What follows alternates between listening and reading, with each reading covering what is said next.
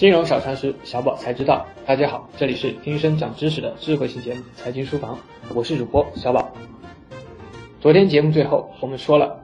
资本逐利而为，任何投资的最直接目的是为了获取预期的收益。当然，财富管理的终极目的自然是为了幸福。所以，学习理财对于提高我们的生活品质，那是至关重要的。那么，当前如此火爆、众星拱月的私募基金。作为高风险高收益的典型代表，您知道您配置的私募基金能为您带来多少收益吗？小宝今天就来为您讲解私募基金是如何为投资人分配收益的。股权投资基金的市场参与主体主要包括投资者、管理人、第三方服务机构。就收益分配而言，则主要在投资者和管理人之间进行。股权投资基金的收入主要来源于所投资企业分配的红利。以及实现项目退出后的股权转让所得，基金收入扣除基金承担的各项费用和税收之后，首先用于返还基金投资者的投资本金，全部投资者获利本金返还后，剩余部分即为基金利润。由于股权投资基金专业性要求极高，因此作为一个基本做法，股权投资基金的管理人通常参与基金投资收益的分配。通常情况下，管理人因为其管理可以获得相当于基金利润一定比例的业绩报酬。根据股权投资基金与管理人的约定，有时候管理人需要先让基金投资者实现某一门槛收益率之后，才可以参与利润的分成。股权投资类基金的收益分配通常有固定模式，因此基金最终将按照如下分配顺序进行收益分配：第一步，预先扣除管理费。托管费和运营服务费等费用。第二步，返还投资人本金。第三步，支付投资人预期基准收益。第四步，上述分配完成后，如有剩余收益，基金管理人与投资人按照一定比例分配剩余收益，通常为二八分或三七分，也可在法律规定的基础上有所调整。在私募基金的收益分配中，有以下四个关键点需要了解：一、常规费用。私募基金的收费通常由认购费、管理费、托管费以及超额业绩部分提成四个部分组成。认购费是客户在购买基金时除缴纳的投资本金以外，额外付出的一次性费用。管理费是基金运作过程中为了维持基金的正常运营产生的运营费，一般按年收取，且该笔费用在基金计算净值时已经扣除，不做额外收取。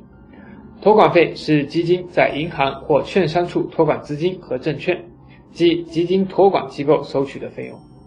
超额业绩部分提成一般是基金业绩超出优先收益后，基金管理人按照和投资者事先约定的比例提取的业绩提成。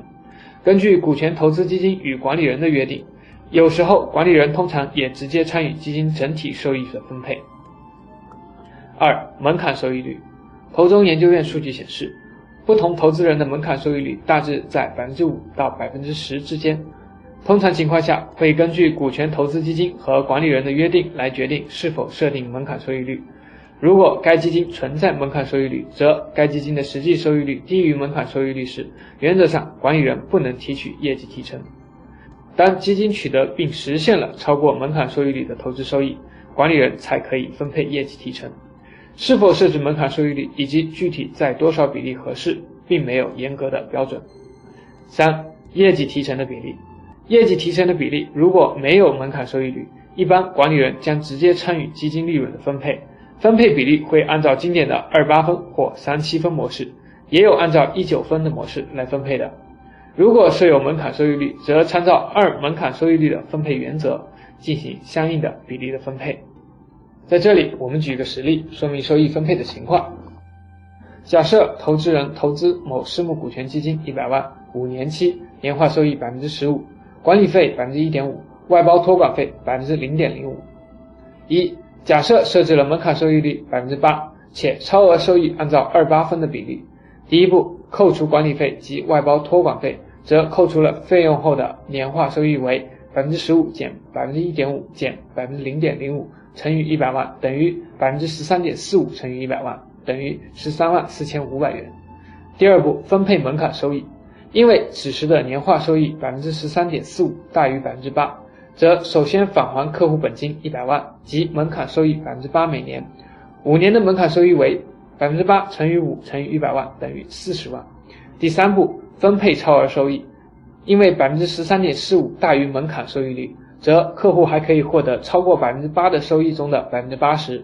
计算方法为百分之十三点四五减百分之八乘以百分之八十乘以五乘以一百万等于二十一万八千。在这种情况下，客户在五年后得到的收益为四十万加二十一万八千，即六十一万八千。本金加收益为一百六十一万八千元。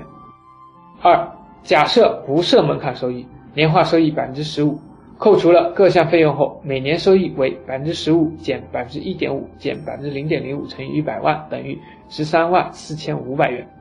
五年的收益加本金为一百万，加上十三万四千五乘以五等于一百六十七万两千五百元，则不设门槛收益率的总收入高于设置门槛收益率的收入。听完这些，大家可以试着动手算一算，您配置的那些股权基金是否与您的期望收益相匹配。不过在此，小宝还要重点提醒我们广大的投资者，股权基金是风险的投资，更是耐心的投资。三年、五年，甚至七年、十年，在一个企业的成长过程中并不算长。不说那些闻名遐迩的百年老字号，就说让万千女性剁手的马云爸爸。从一九九九年创立阿里巴巴到二零一四年在纽交所上市，历时整整十五年。所以，想要捕获独角兽，首先要有耐心，笑到最后的才是赢家。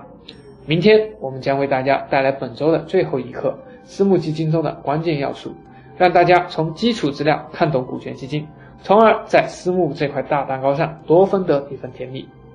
好了，以上就是今天的内容，我们下期节目再见。